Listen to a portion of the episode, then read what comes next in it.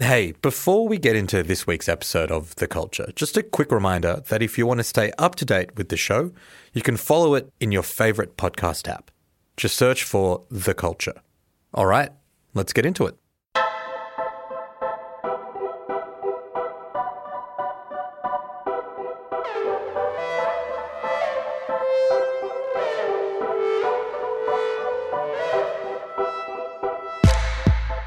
Hey there, I'm Osman Faruqi, and this is The Culture, a weekly show about the latest in the world of pop culture, arts, and entertainment. This week, the art world lost an icon and a visionary. The fashion designer Virgil Abloh passed away at the age of 41, just two years after being diagnosed with cancer, a diagnosis that he kept private. It's with heavy hearts that we report the passing of designer, founder, and creator Virgil Abloh. This past Sunday, November 28th, a statement was released from his personal Instagram account that revealed that the Off White founder and Louis Vuitton artistic director had been battling a rare and aggressive form of cancer over the past two years. The news shocked even some of Virgil's closest friends and collaborators. The world Abloh had built and the cultures he managed to marry, emblematic in the tributes that came pouring in, from the likes of Donatella Versace to that of hip hop stars Drake and Pharrell. From his beginnings in Chicago to his collaborations with Kanye West, to becoming the first black person in history to be appointed artistic director at Louis Vuitton, Virgil transformed fashion, music, You're and so art. right. And the fashion world is reeling from this stunning news. He was only 41 years old, but in his short career, Virgil Abloh smashed down barriers, blazed new trails, going where few black fashion designers had ever gone before. His offbeat style shaking up a state industry and leading to major success as he collaborated with some of the biggest names. To help explain just how significant a figure Virgil Abloh was, and to discuss his legacy, I'm here with Mitch Parker, a fashion writer and editor, currently a style contributor for GQ and the former managing editor at ID. Mitch, thank you so much for joining me on The Culture. Thank you so much for having me. I'm so excited to be here. I want to start with a story you wrote a few years ago. You profiled Virgil Abloh for Acclaim magazine when he came to Australia. You interviewed him while he was here. Hmm. Can you tell me about that experience and his time in Australia? It was in Sydney in 2017 when I met Virgil for an interview. He'd come to Australia as a part of a collaboration he was doing with Nike on a range of sneakers called the 10. And he'd done this kind of like unprecedented collaboration with Nike where he, instead of just doing one shoe, which is kind of the standard, they'd given him access to their archive and kind of 10 iconic sneaker models that nobody had ever touched before. And they just let him have at them. It's definitely still talked about as one of the biggest sneaker collaborations of all time. I actually had a look this morning. Like, they just sell for normal, but they're hard to get, right? Like, usually you have to go through a raffle or something like that to be able to buy these sneakers because they're in such demand. Afterwards, they resell for thousands of dollars mm. because collectors are trying to grab them up as much as possible. I actually looked this morning, kind of the day after Virgil's death. They've doubled overnight instantly, Wow. of course. So, Wow. you know, for example, a pair of. Do you have a pair? I don't have a pair. I did have a pair of signed Virgil shoes uh, that I gifted the Acclaim team when I moved on from there. It's a wonderful gift. I know one that I might regret. um, yeah, so there's a pair of Jordan ones from Virgil Abloh's first collaboration with Nike on the moment on sneaker resale sites for about thirteen thousand USD, which is crazy when you think about they would have been about two hundred bucks the first time around. Yeah.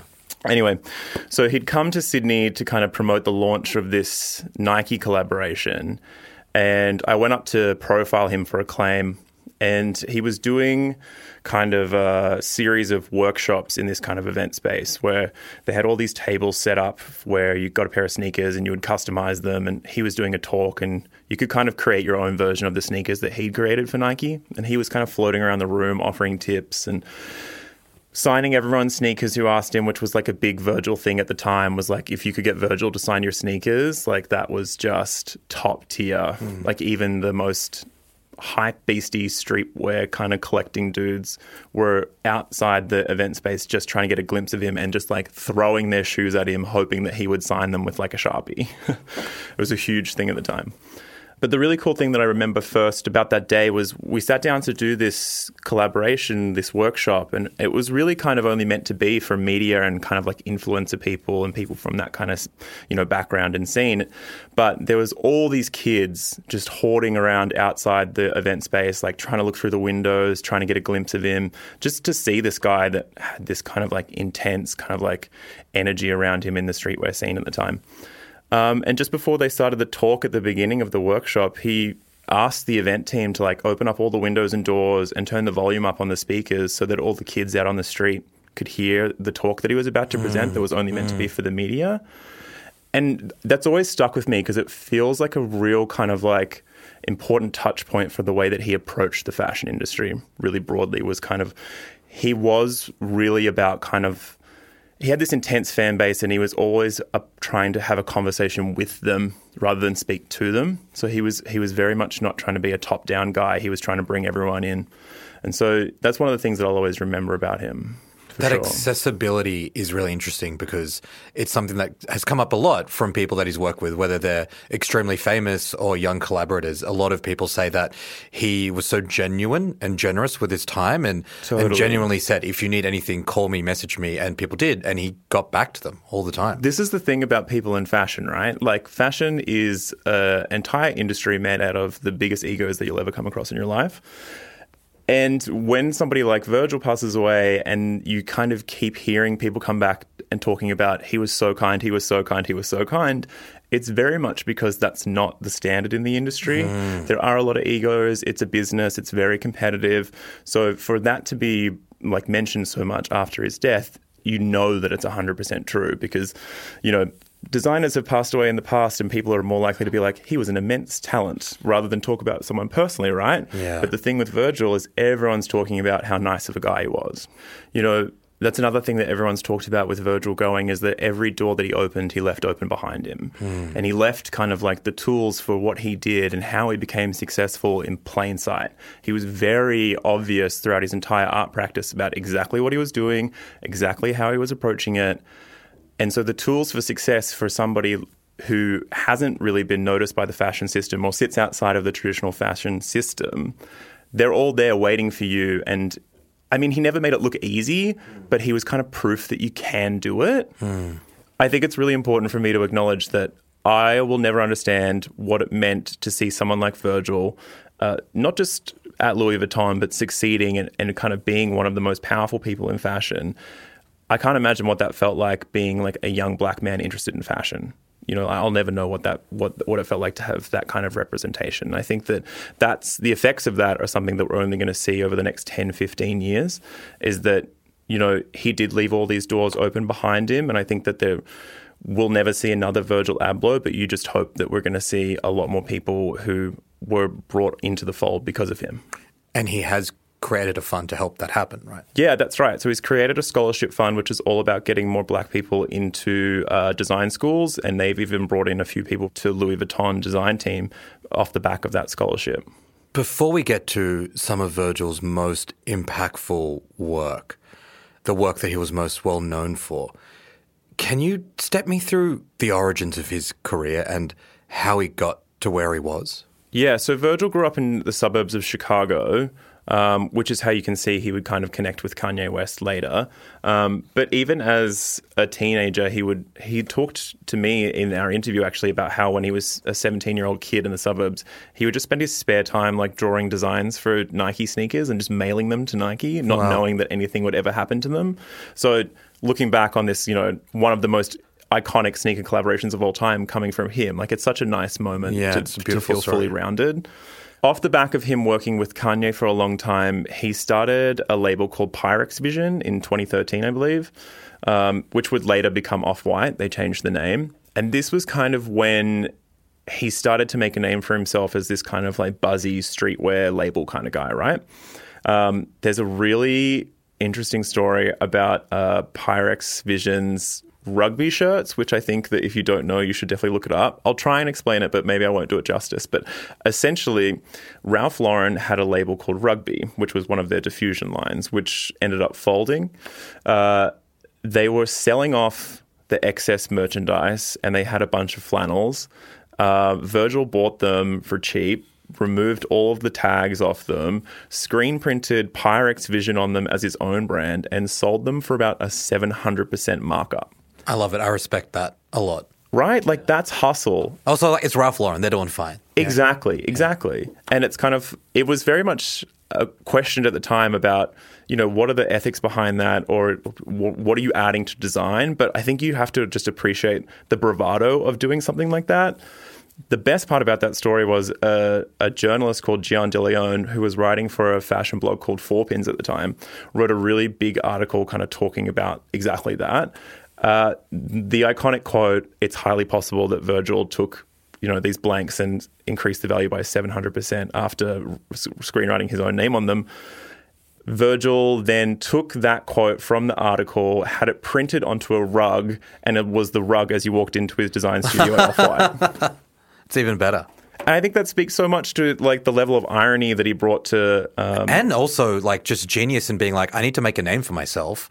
I'm going to do this. Exactly. I mean, it's borrowed from the hip hop playbook, right? Exactly. You know, like that kind of bravado, flipping the argument around, you know, making it look like you're controlling the narrative at the same time. Incredible.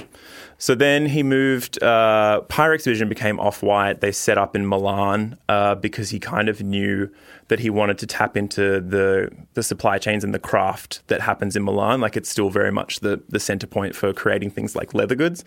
Uh, and so he started there with Off White, and it just became massive.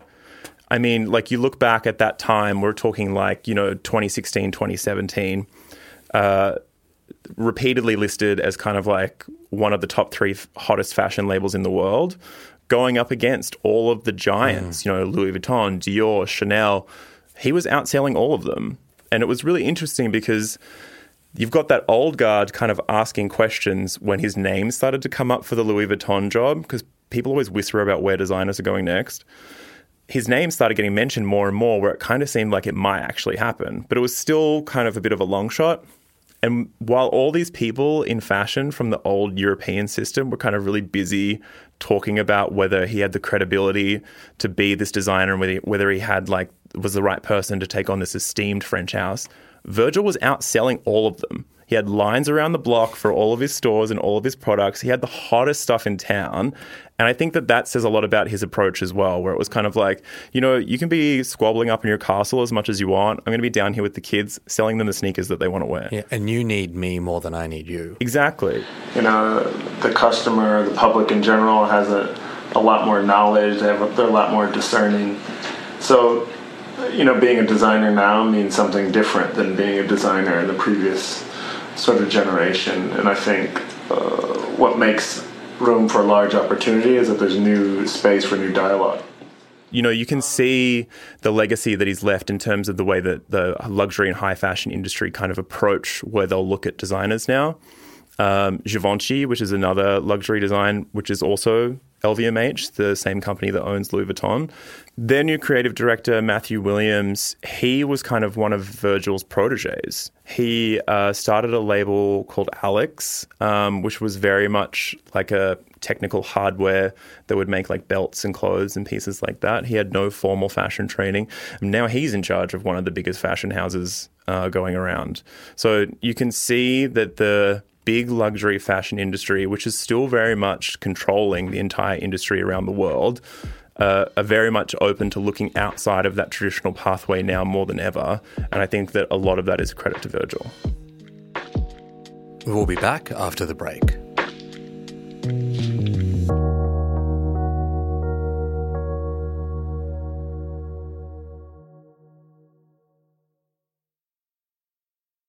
For Sloane Crosley, writing about the loss of a friend may not have provided catharsis, but it did allow for the possibility of a better ending. Like you have this amazing meal that's this friendship, and then you have a really, really, really, really bad dessert with shards of glass in it. And then like the book is like, you know, those little chunks of chocolate that come with the bill. I'm Michael Williams. Join me for this week's episode of Read This as I talk to Sloane Crosley about her latest, Grief is for People. Listen wherever you get your podcasts. As a 7am listener, you value the story behind the headlines. That's why you should read Post, a free daily newsletter bringing you the top five news stories of the day summarising each of their key points. Sign up today at thesaturdaypaper.com.au slash newsletters. So my first experience with Virgil was I guess through his collaborations with Kanye West. They both grew up in Chicago and they've had such an interesting career together. The relationship has had its ups and downs, mm. but I think on balance, it's probably been one of the most interesting and artistically impactful modern collaborations. They both interned together at the Fendi office in Rome there are all these amazing photos of them from that era, 2009, 2010, where they were rocking up to different fashion weeks. This iconic photo, I think, outside of the Paris Fashion Week with Kanye holding that amazing briefcase. Huge photo. One of the greatest photos of that time see it into my memory as a young kind of like menswear blogger for sure. Yeah, right. And it was this moment where Kanye, who had established himself as a producer and a rapper, was mm. trying to tell everyone, hey, I can do fashion as well. We now know that he absolutely can and has done very well in that. But that was a moment in which I think he was really trying to prove that to the world. Totally. And in, in regards to Kanye, it was his first time around trying to prove that he could do fashion, and it wasn't that successful. Mm. Um, you know, he did, I think it was called DW uh, Kanye West, his, his like spring line way back in the mid 2010s and it was absolutely panned. Like everybody ripped it to shreds right? And then you know not even 5 years later he comes back with Yeezy which is now just like this insane like billion dollar company just completely changed the game in terms of fashion culture. Um, but Virgil was alongside him for all of that early career. The one thing that I that has to be stressed about that show is that it actually wasn't me on the runway you know, it was the community. That show was us, you know, and that link wouldn't have happened unless, you know, I acknowledged that Kanye stood from a mountaintop long ago and yelled, saying, the future of fashion will be like this. You could see that they kind of did diverge on those two different paths and but they were always still kind of connecting. Like you could see Virgil's first show for Louis Vuitton when he became the menswear director uh, was spring 2019, I believe. And it was this huge show, right? Like it was one of the most watched shows ever, let alone menswear shows. Mm. I mean, the fashion industry is massive, right? But the men's fashion industry, it's still relatively small. There's it doesn't get anywhere near as much attention as like the women's uh, does. But this was kind of like the show of the year, essentially, because it was such a big deal that someone like Virgil had taken over like this esteemed French fashion house like Louis Vuitton, like which is just like the creme de la creme of old guard established fashion, European fashion in particular. I want to get into that just before we expand on that stuff. Mm. Just to, because I think if you're someone who might not be aware or that interested in sort of luxury fashion, you might have read the name Virgil Abloh this week and maybe you've come across it before. But I guarantee you that if you're listening to this podcast, you listen to uh, music and you're interested in, in, pop culture, you have been influenced or touched by Virgil's work before. And and like I said, the first entree I had to his art and his career was through music. So he's collaborated with Kanye. They interned together at Fendi. He became the artistic director of Kanye's design company Donda. But he also and it's it's a job that I think he almost created. Didn't really exist to this extent before. Totally. This idea of being a creative or artistic director for an album.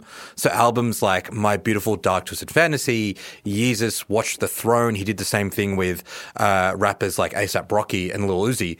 He didn't necessarily. He wasn't the designer creating the album artwork, but he had the vision uh, to create a kind of look and feel for that 100%. particular project. And it I don't think it's a coincidence that the, the, the projects that he creatively, artistically designed are the projects that we think back as being some of the best by these kinds of artists. 100%. Like Virgil definitely, I mean, you could say this is for better or worse, but definitely that idea of being a creative director as essentially a curator of like a different project or whatever it did kind of become like a bit of a, a joke of the time, you know, hmm. somebody changing their Instagram bio to creative director because they've suddenly, you know, thrown a t-shirt on someone and taken a photo. I mean, we liked it when Virgil did it, but when like English people working in advertising started to do that, less exactly. exciting. Yeah. Exactly.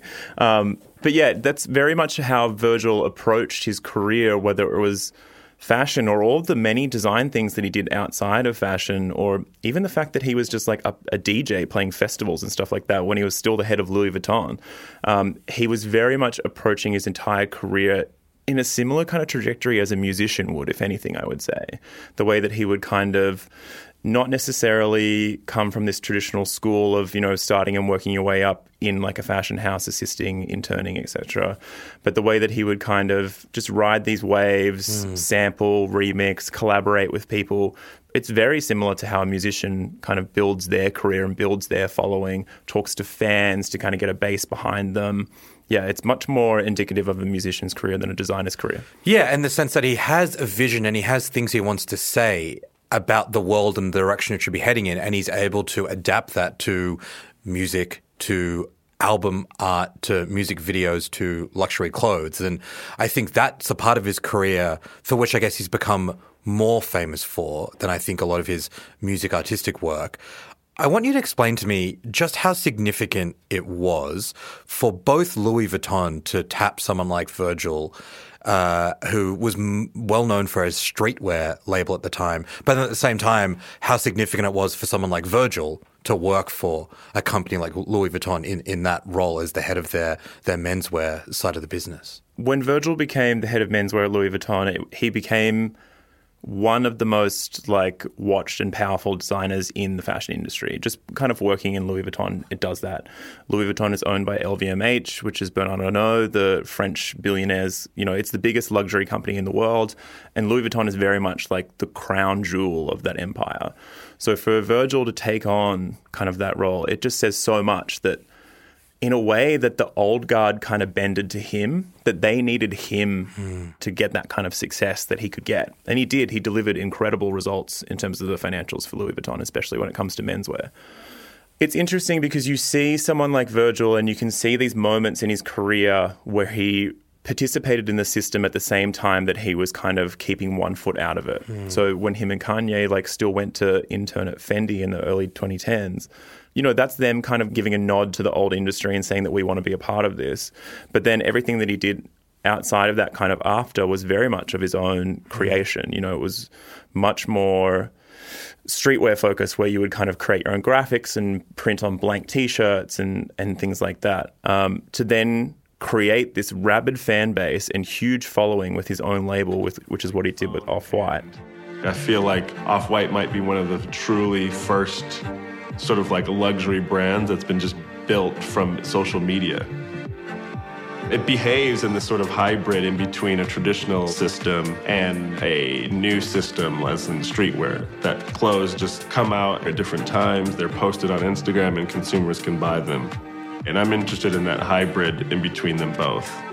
You know, I'm directly pointed at this generation that hasn't been messaged luxury to yet you couldn't ignore his presence in the fashion scene. You couldn't ignore his influence. And at the time that he kind of got tapped for Louis Vuitton, he was kind of at like the peak of his powers. And it kind of cemented him as kind of being the guy who was kind of leading this new moment for what fashion would become, which is still what it is now. It's still very much, you know, not the traditional just clothes industry that we've kind of always known it to be. Uh, it's very much about creating moments and collaborations and events and experiences and building a community rather than a customer base. And all of that is still, you know, happening right now. And, and you think that he the was tipping a, a point was Virgil for sure. I'm not saying that it's because of Virgil, but I'm saying he became somebody who embodied that change so vividly. The and like I'm obviously not a fashion critic, and so feel free to say that the things that I'm saying here make no sense in the context yeah. of, of, of, fashion writing or fashion criticism. Sure. But one of the things that another another element that that marriage between uh, Louis Vuitton and Virgil represented was.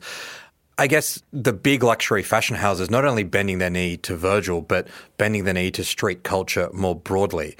And I think that's really interesting because you can look at it a couple of different ways. You can look at it super cynically and say, well, these are enormous companies worth hundreds of billions of dollars appropriating streetwear that has come out of you know, communities and art scenes in the United States in particular that are some of the most disadvantaged in the world. Mm. And I guess part of that is also, uh, you know, post the global financial crisis where the sort of fetishization of extreme, you know, haute couture sort of style it's not really cool to to wear stuff that looks that rich, but I'll wear like streetwear, but there's a little Louis Vuitton logo on it, so Yeah. you know that it's stylish. So there's a more cynical approach to it. I guess the other side of it is you can see someone like Virgil as a kind of insurgent who remained true to his kind of artistic values and used the kind of artifice of Louis Vuitton to bring this stuff to the world. Like, is that sort of a fair summary of the two approaches? Where, where do you sit as someone who thinks about this stuff a lot more than me? Yeah, I mean it's tricky. I mean, fashion's definitely had a lot of issues in when it comes to appropriation in the past. You know, there's collections from like the '90s where Karl Lagerfeld's designing like you know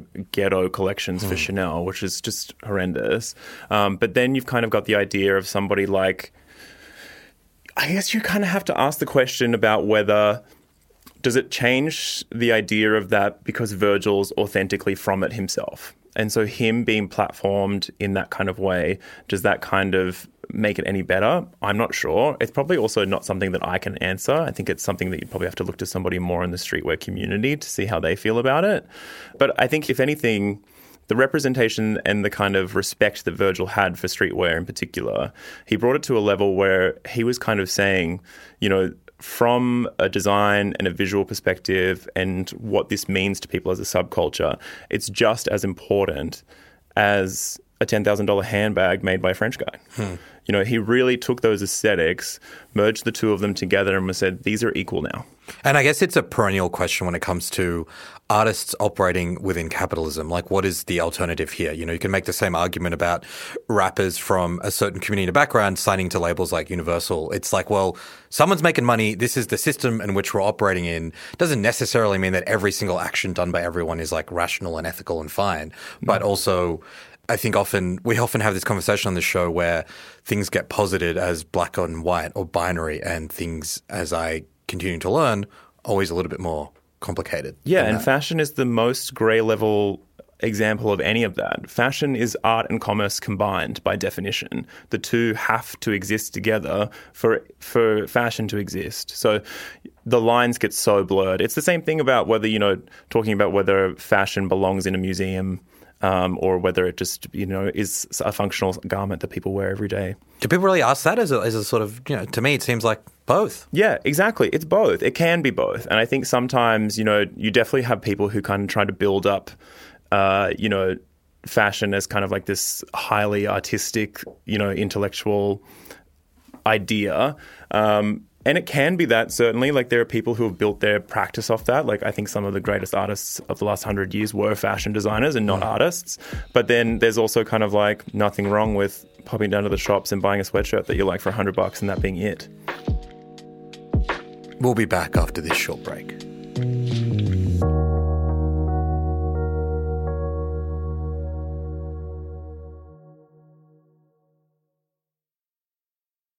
As a 7am listener, you value the story behind the headlines. That's why you should read Post, a free daily newsletter bringing you the top five news stories of the day, summarising each of their key points with links to full articles from a range of sources. Get the news you need to your inbox every weekday morning with Post. Sign up at thesaturdaypaper.com.au slash newsletters. We've talked a fair bit about the, I guess, some of the bigger themes and the kind of the cultural conversation sparked by by Virgil and the work that he did. But to kind of take it, you know, closer to kind of grand level for a second, and he did operate in so many different spheres. So this might be a tricky question to answer, but what are the kind of thematic or aesthetic motifs, ideas, things that he's known for? Like what says Virgil Abloh when you look at his sneakers, you look at his clothes, you look at his artistic approach? Virgil had this real postmodern Marcel Duchamp kind of approach to the way that he created anything that he worked on. And it's important to remember that he didn't just work on clothes, you know, he was working as a collaborator for so many different fields. But I don't think that you can get past the sense of irony that he brought to a lot of his clothing. Um, I mean, one of his most iconic motifs that he developed for Off White was uh, block letters appearing in quotation marks on items as like slogans. So, I mean, probably a really big example of that would be this pair of like knee high leather boots that were in black that had in big, bold white lettering up the side for walking in quotation marks, or like a off white wallet, which would have like for money written on the outside. So those kind of like really obvious ironic statement pieces definitely became like a big motif of his as did kind of graphics in general. He used a lot of graphics from streetwear elements but he also used a lot of graphics from kind of construction road design things like that which i think was probably a tie back to his background as an engineer which he studied. He had no technical fashion training at all. Like so i studied engineering then got a master's degree in architecture.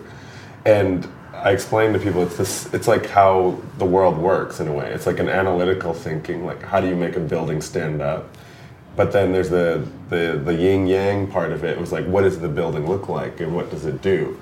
How does it perform? Why is it relevant? Or so it's analytical plus like esthetic uh-huh. And I use that in fashion design or in my art practice. His mother was a seamstress, but and he learned how to sew from her. But I mean, you can ask anyone in fashion, and they'll tell you straight away like Virgil's not a great technical fashion mm, interesting designer at all. Um, it's kind of what we were talking about before, where he was more of a curator, more of a mood maker than anything. He has the vision, and he knows he how to has work a vision. with people to pull it He off. built his design team that way to kind of bring in these people who, you know, could do that work for him but he was also kind of like, besides the irony, I would say the other thing was that he was just such a good barometer for pop culture. And, you know, n- not just hip hop, which people associate with him a lot, definitely, but, you know, he had collections at Off White that were themed around Princess Diana. Mm. And this is like, Princess Diana is kind of like having a moment right now. I guess all these movies are coming out There's about a lot. her There's and TV shows. Spencer, The Crown. Yeah. There's a lot happening. And there's a lot of kind of images of Princess Diana being reposted by on Instagram of her kind of like, you know, walking through the street on her way to the gym and stuff like that is definitely kind of like a thing on Instagram over the last year. But you know, he made a collection based on the style of Princess Diana two or three years ago before that moment had even happened, you know. Uh, his early collections for Louis Vuitton were referencing things like The Wiz, which is like an iconic musical. You know, he was a really good barometer for, for bringing pop culture references into fashion and design, definitely. You alluded to the fact earlier that, you know, we've talked a lot about the fashion and the music side, but by no means was he limited to one or two or even 10 fields. He collaborated with artists like Takashi Murakami uh, to make contemporary art. He's been shown at some of the biggest galleries in the world. He's collaborated with IKEA on, on furniture designs. Like, talk me through some of those other things that we might not know that much about. Virgil, I think first and foremost, was a complete workhorse. He was working all the time. Looking back at the time that he was in Sydney when I was there, I remember finding out kind of what his 24 hours had been like, even back then, right? In 24 hours, he'd been named as on the cover of System magazine as like the cover star, which is an independent fashion art publication, which was shot by Juergen Teller. He was at the GQ Australia Man of the Year Awards, where he was named International Designer of the Year. His company off White was listed as the third hottest fashion brand in the world. It rose 31 points in one quarter because it just had this meteoric rise.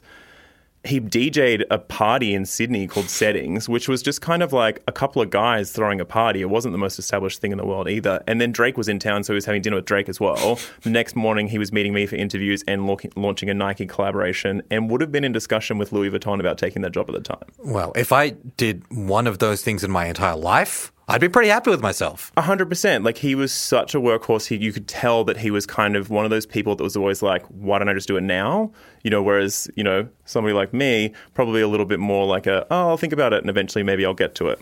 One of the things that he became most renowned for were these kind of collaborations, which is, again, a very common idea now, not just in fashion but in like broader consumer culture, is the idea of collaboration and using it to build buzz collaborating between high and low, inside and outside of your industry to kind of create something new and create a moment. And he was kind of like a really big part of that early stage acknowledging of the power of a collaboration, I think. So yeah, he did Nike, Levi's, Rimowa, which is a luggage company, Jimmy Choo, IKEA, um, you know, sunglasses, Evian water bottles. Mm. You know, like it kind of became almost a joke at one point where it was kind of like, what's Virgil not going to put his name on? But he approached all of them as if they were as important as each other. It never felt like he was just his, a designer slapping his name on something. Mm. It always felt like, in his own twisted way, even if it looked really simple, you could tell that he had put a, a thought or an effort into it.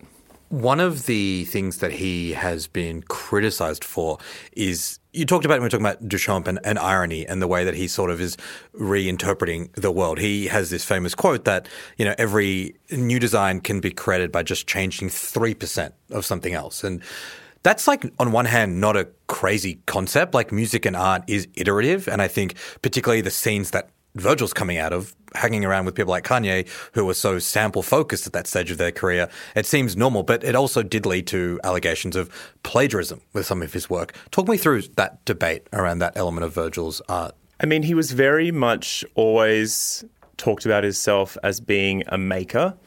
Um, he never shied away from that and always was kind of quite obvious with his references, I believe. Like, he would never shy away from letting you know what he was referencing, which I believe is kind of like a musician's approach to things, right? It's like we're going to tell you what the sample is because we sampled it, mm-hmm. and hmm. then now we're using it as this and it's new.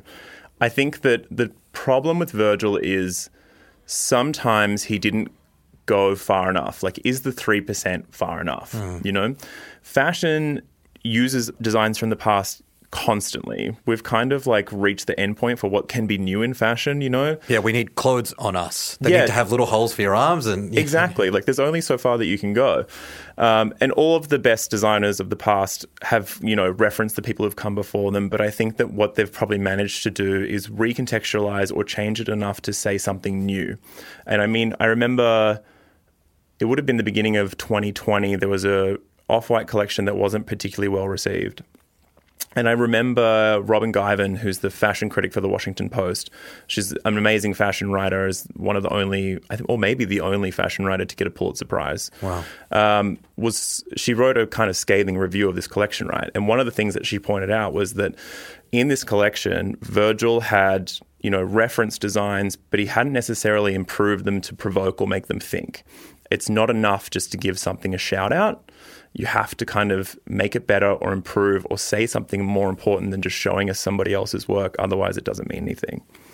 So I think that's probably where the critiques of Virgil come in. But also, is it an extra sore point for someone like Virgil who made their whole career about leaving doors open behind him that potentially sometimes those references might have come from designers who were much smaller than him mm. on a much lower level. There are definitely examples of younger designers or, you know, starting out designers who's either Virgil or someone in his uh, design team had referenced for sure. I imagine that the, you know, 3% is not going to be enough for someone like them.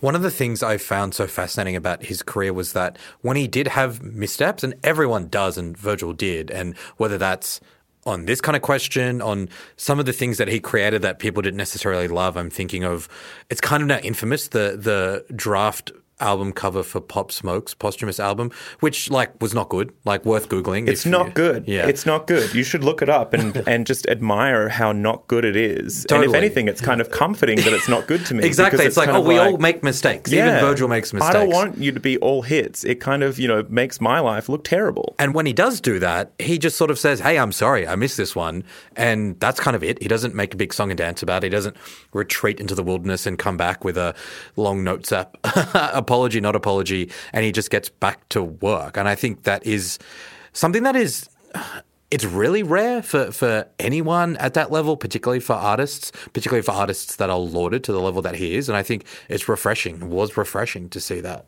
Yeah, definitely, definitely. This has kind of been such an invigorating and like optimistic and, and positive chat. It just, I've learned a lot about what he I've learned more about what he did than I than I than I knew before this, and I can see and hear the passion in your voice. But it almost is making me forget the fact that he's gone, and it seems like he's gone at a moment in which he really was just getting started. Which seems yeah. crazy to say because he'd done so much, but he was 41. He could have done this for another 40 years, really. I've been writing about men's fashion in particular for almost 10 years now. And Virgil has been kind of a part of that career as I've made my own. And it is so incomprehensible to think of him not being here. And I mean, I what, like what you said, right? I sound really enthusiastic and like I'm really looking back on his life with rose tinted glasses and everything. I'm not a Virgil Abloh fan, hmm. you know, but I don't think that you can deny the influence that he's had on the industry. You know, like he's definitely not one of my favorite designers, but I think that the way that he's changed and shaped the fashion industry is going to have more repercussions than some of the designers that I've loved forever will. Definitely. But it is so strange to think about him not being here because he worked so much and he was just so around and available and he kept I think it's also because he kept his illness a secret. Hmm. I mean, there were he took some time off in 2019 it was reported that it was for exhaustion. But it's interesting to think about that break that he took in 2019 because you know like I said I'm not necessarily a big Virgil Abloh fan I have so much respect for what he did but he's not one of my favorite designers personally but I have to say in the last year I had never been more fascinated by somebody's work Wow. and so I don't know what that how that aligns with him changing in the last year, maybe because of his illness, maybe not. Um, but he'd kind of over the last year softened a little bit. He always felt like he was doing way too much and it was getting way too crazy in terms of his designs. Like he was trying to throw too many ideas into one piece and they didn't always work. But in the last year, year and a half, I would say he kind of simplified a little bit. And I've been writing a lot about men's fashion over the last year in particular, especially for GQ. And I keep finding myself referencing his designs more than I ever thought that I would. That's really interesting because you mentioned earlier that you thought his ability and willingness to do so many things. It was like he's running out of time. He has to do all these things. So the first part of his career, he's just doing every single thing he could. And in the last 12 months, when he knows that he's ill and, you know, is running out of time, seems to be the opposite happens. Rather than thinking I need to do everything, it's like, what do I really want to focus on? What is the most meaning and thought I can bring to something? Yeah. And I think it's hard. Grief is hard and everything. And there's a lot of questions that are going to go unanswered about this. But I think that something that's weirdly comforting to me when it comes to Virgil passing away so unexpectedly is that he had more of a career in 41 years of his life than some people will have in three lifetimes. Hmm. He made every moment count. And I think it's really inspiring for people that kind of attitude that he had, which was very much about why wait? Just go and do it. You know, you've got an idea, go make it. He was very much about kind of like, you've got the tools, I've shown you the way that I've done it, why don't you just go and do it? And I think that's kind of the legacy that he leaves behind will be very much tied to that. Mitch, that's a really wonderful place to leave it. Thank you so much for the chat. Thank you so much. The Culture is a weekly show from Schwartz Media. It's produced by Bez Zoda and Atticus Bastow. Our editor in chief is Erik Jensen, and our theme music is by Hermitude. Make sure to follow us on Instagram. We're at theculture.pod. I'm Osman Faruqi. See you next week.